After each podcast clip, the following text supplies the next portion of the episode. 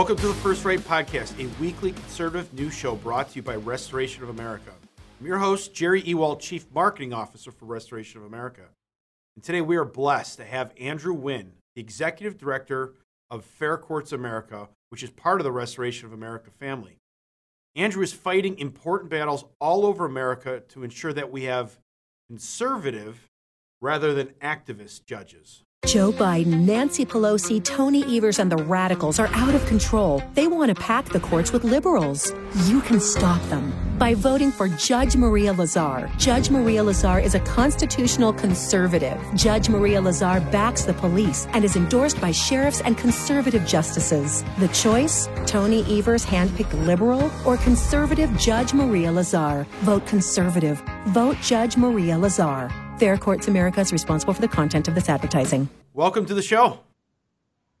Thanks, Jerry. It's great to be here. Yeah, you know, it's it's been uh, awesome getting to know you this this past year.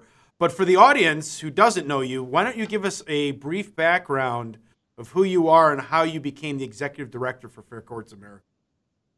Thanks so much. So I was born and raised in New Jersey. Uh, went to school in New Jersey started working in politics in New Jersey. And I thought, as every good New Jersey native believes, that this was the best there ever could be. Um, but got an opportunity to work in Washington, D.C. with the U.S. Chambers Institute for Legal Reform. And from there, I traveled to West Virginia, Nevada, Louisiana, all of these other places, and I learned how much I didn't know about politics but how similar all of the things were to stuff that I had learned in New Jersey. So I took these opportunities and the experiences that I had, and I went out and started working with the Republican State Leadership Committee, running their judicial election activity. They were a great partner of ours in the business community when I worked for the US Chamber.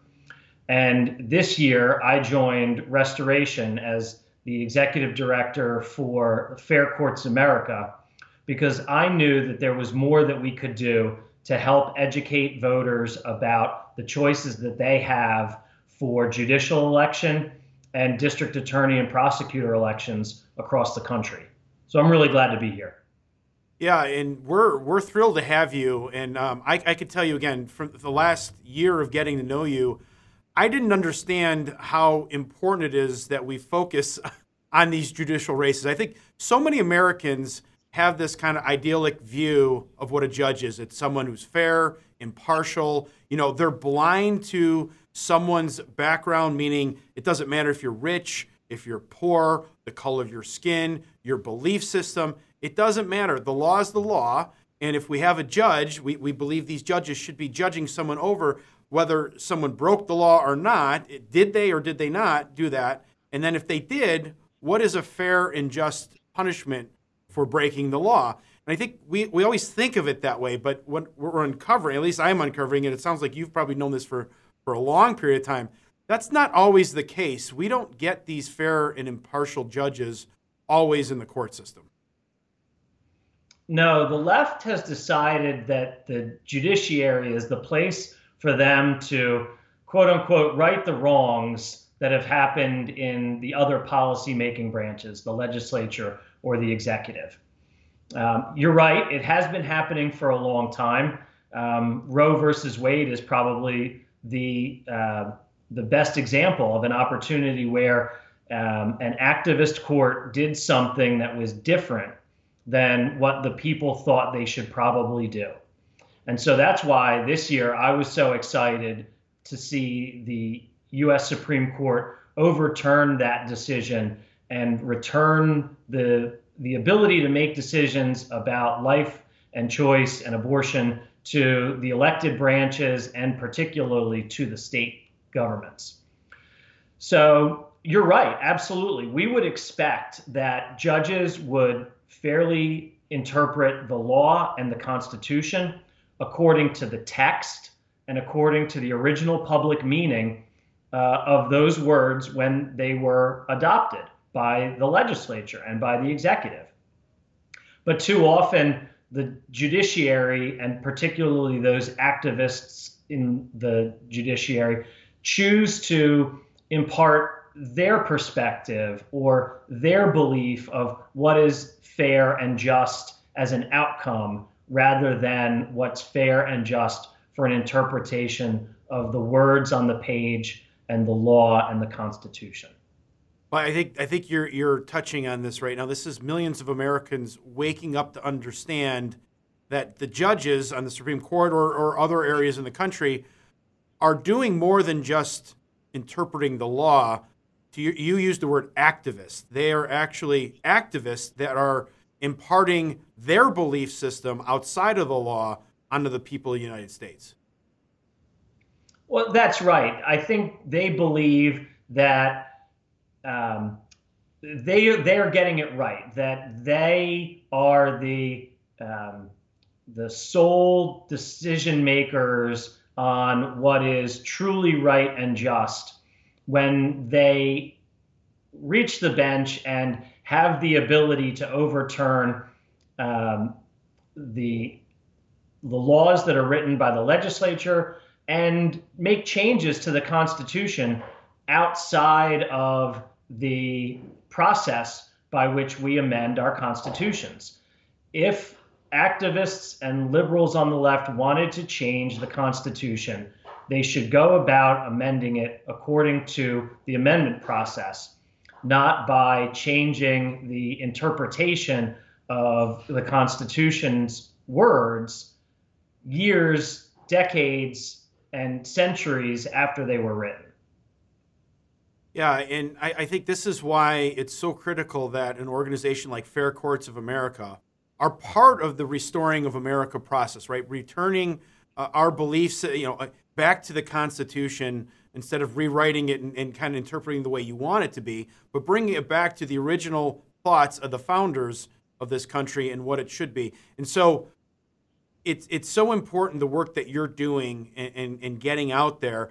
And it's it's amazing some of the work that you do because it's not it's not your traditional races that, that people always pay attention to, right? I think we, we always look at these, you know, presidential races, maybe Senate and Congress and, and governor races. These are the big ones, but we, we don't always pay attention to who we're putting on the courts. And oftentimes, the people we put on courts has a much bigger impact to the average citizen's day to day life as opposed to some of these big races. So, expand a little bit on that. So, uh, Tell me, tell me more about those types of races and why it's so important that Americans pay attention to them. Well, you're right, Jerry. The founders wrote in the Federalist Papers that the judiciary should be the least dangerous branch. They couldn't accept their own cases, cases had to come to them, and they uh, didn't have the power of either the purse or the sword. And so oftentimes the court system became um, a third rate um, race for uh, voters' attention. Voters have a limited uh, amount of time that they can spend focusing on making decisions about who to vote for and, and who should be elected. And a lot of that is taken up by um, the presidential races, the gubernatorial races. Even your race for mayor is is more important and focuses on your day to day life and attention until the activist left took over the judiciary and decided to make substantial changes to the way our country is governed and substantial changes to the values that our country was founded upon. Now, voters need to be informed more about the judicial philosophies, the experiences, and the credentials that these candidates have for judicial office in order for them to make an informed decision that aligns with their values. These races are um, traditionally at the bottom of the electoral ballot. So you come in and you know who you're going to vote for for president. There have been um, national televised debates. You know exactly who these people are, but you rarely know more about a, a candidate for judicial office than their name. uh, judges are hamstrung by their inability to raise money. They, in some states, they're not even allowed to ask donors directly. They need an intermediary to make the ask for them. Uh, in many states, they are precluded from criticizing their opponents directly or other cases that they've heard or talking about decisions and laws that might come before them because they don't want to prejudice a case in the future. But an organization like Fair Courts America is allowed to talk about a candidate, is allowed to talk about a prior decision, is allowed to talk about a judicial philosophy. And we inform voters about the candidates on those issues so that they can make informed choices going into the ballot boxes. So, so you're saying for a, a, judicial race, there's oftentimes different set of rules. I didn't realize. So you're saying a lot of times a, a judge cannot speak out against his opponent. Is that that's true? Particularly, can't cannot uh, criticize another judge's opinion in a certain decision. So let's say, for example, a judge used um, a legal loophole to overturn the conviction of someone who committed a crime, maybe even pled guilty to that crime. You know, they knew that they had committed the crime and they were ready to take the punishment for it.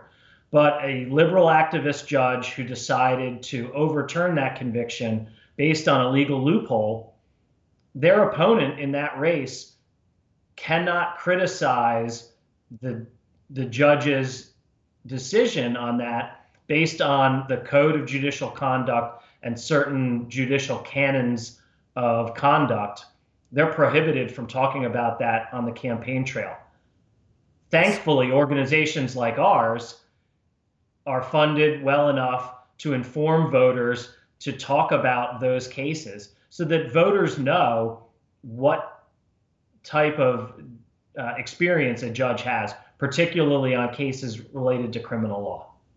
I see. So I, you know, I, I didn't under, I didn't realize that before, but it just it speaks to the importance of an organization like Fair Courts America that can actually get the word out and get people engaged. Right? We've all been guilty of getting into a ballot uh, ballot box and then realizing like I don't know some of these people on the ballot. Who am I going to vote for? Right? So, um, and what you're saying is oftentimes that's the judicial races. And it has such an impact on the day to day lives of the people in that community. So, great, grateful for Fair Court or someone like Fair Courts doing something like that. Well, we've seen a lot of change in particularly the composition of state Supreme Courts over the last 10 years. In states like Pennsylvania, when liberal activist Democrats took over control, they changed the law to allow for um, absentee ballots to be accepted long after election day, mm-hmm. long after the, the state law provided for votes to be counted and received after election day.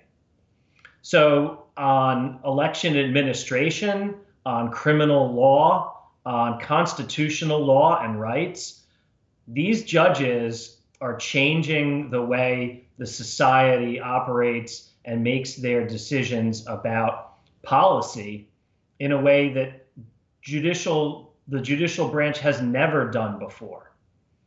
And so Fair Courts America is, is designed to share this information with voters who otherwise wouldn't have this information and allow them to make decisions based on all of the information that's available before them rather than just what the liberal media wants them to know about candidates. So, so let's expand on that. So, the, the state Supreme Court races, how is the strategy that Fair Courts uh, America uh, uh puts forth different if than a governor race or attorney general's race? Well, in in in those more high profile races, uh, the candidates themselves are are fairly well funded they've done a very good job of communicating what their name is and what their platform is to voters. In most of the um, high level, high profile races, there's also a Republican or Democrat Party affiliation that candidates have that share cues or shortcuts for voters to make decisions about how would this type of a candidate respond to certain policies. In many races across the country for judicial office, they are nominally nonpartisan, meaning the candidates themselves don't run with party labels. They may be endorsed by political parties, they might be endorsed by other elected officials of political parties.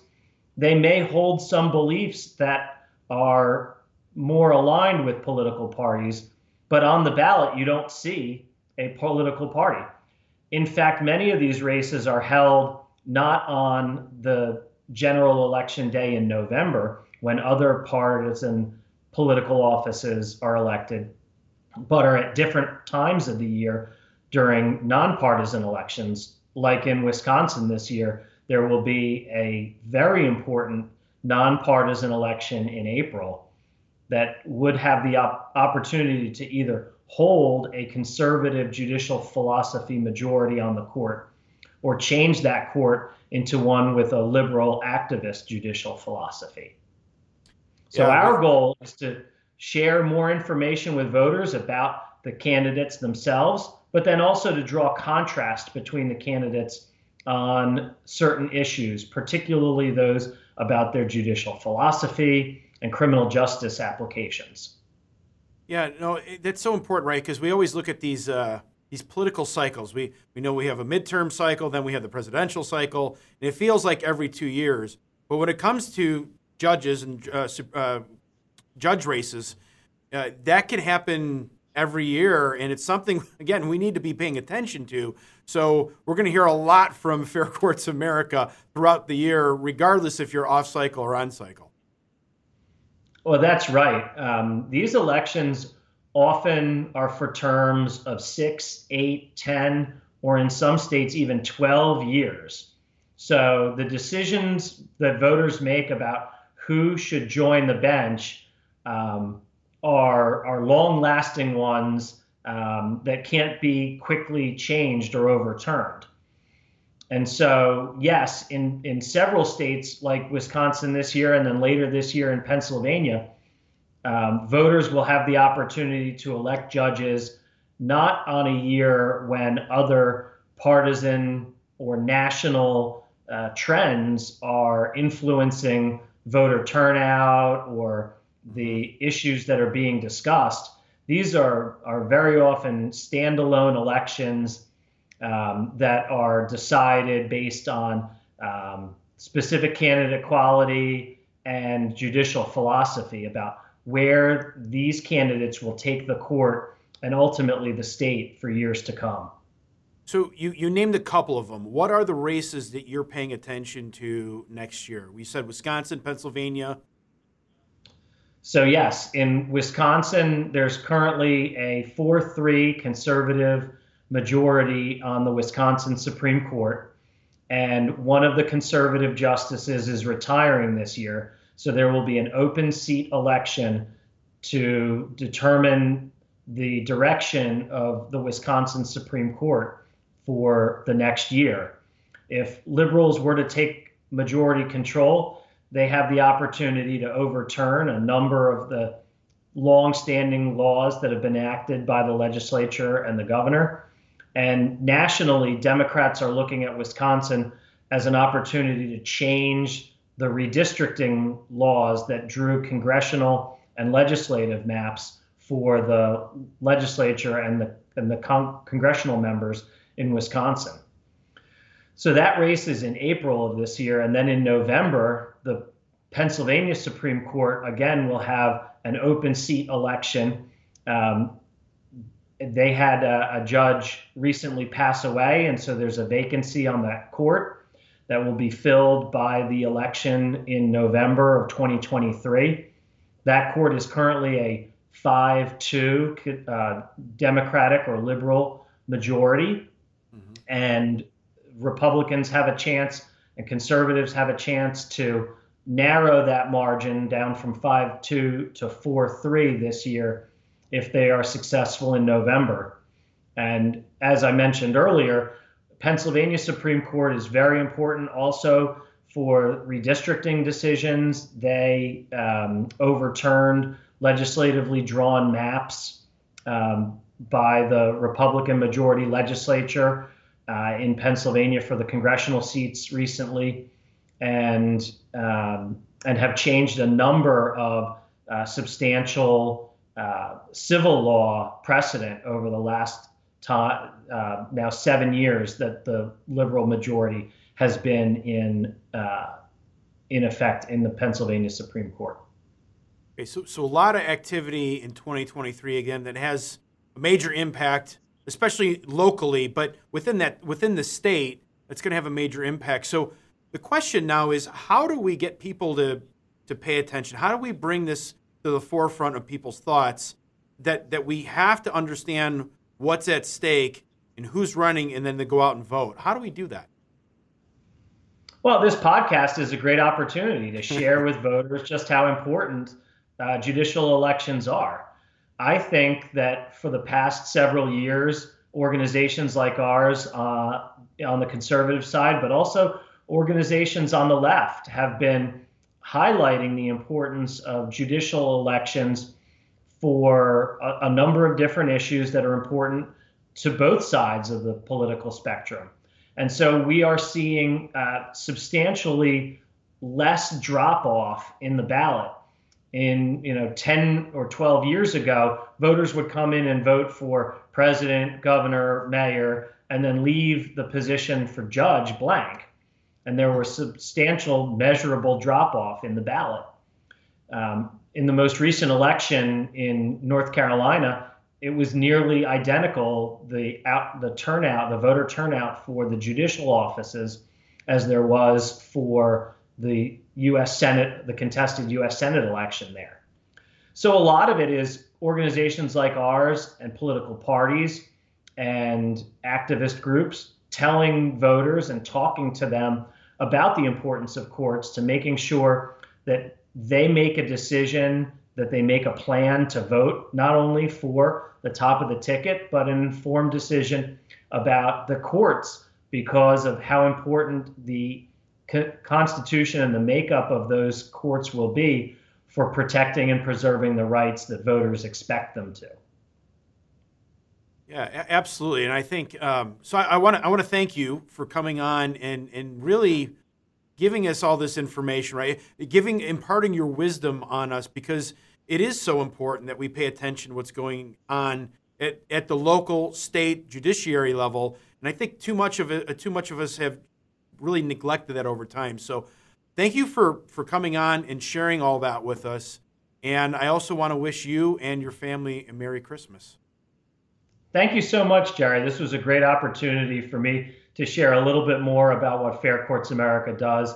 And I'm excited to uh, see the interaction with folks um, as they they view this podcast. And thank you as well, and Merry Christmas to you and your family. All right, well, that's our show for today, and thank you so much for tuning in and supporting conservative media. Don't ever forget that by working together and staying diligent, we conservatives can bring our country back to true greatness. Until next week, let's all keep praying that God will continue to bless America. First Right, a new kind of news summary without the liberal slant. Every morning, in your inbox, always free. Subscribe by texting First Right to 30161. That's First Right, all caps, one word, to 30161.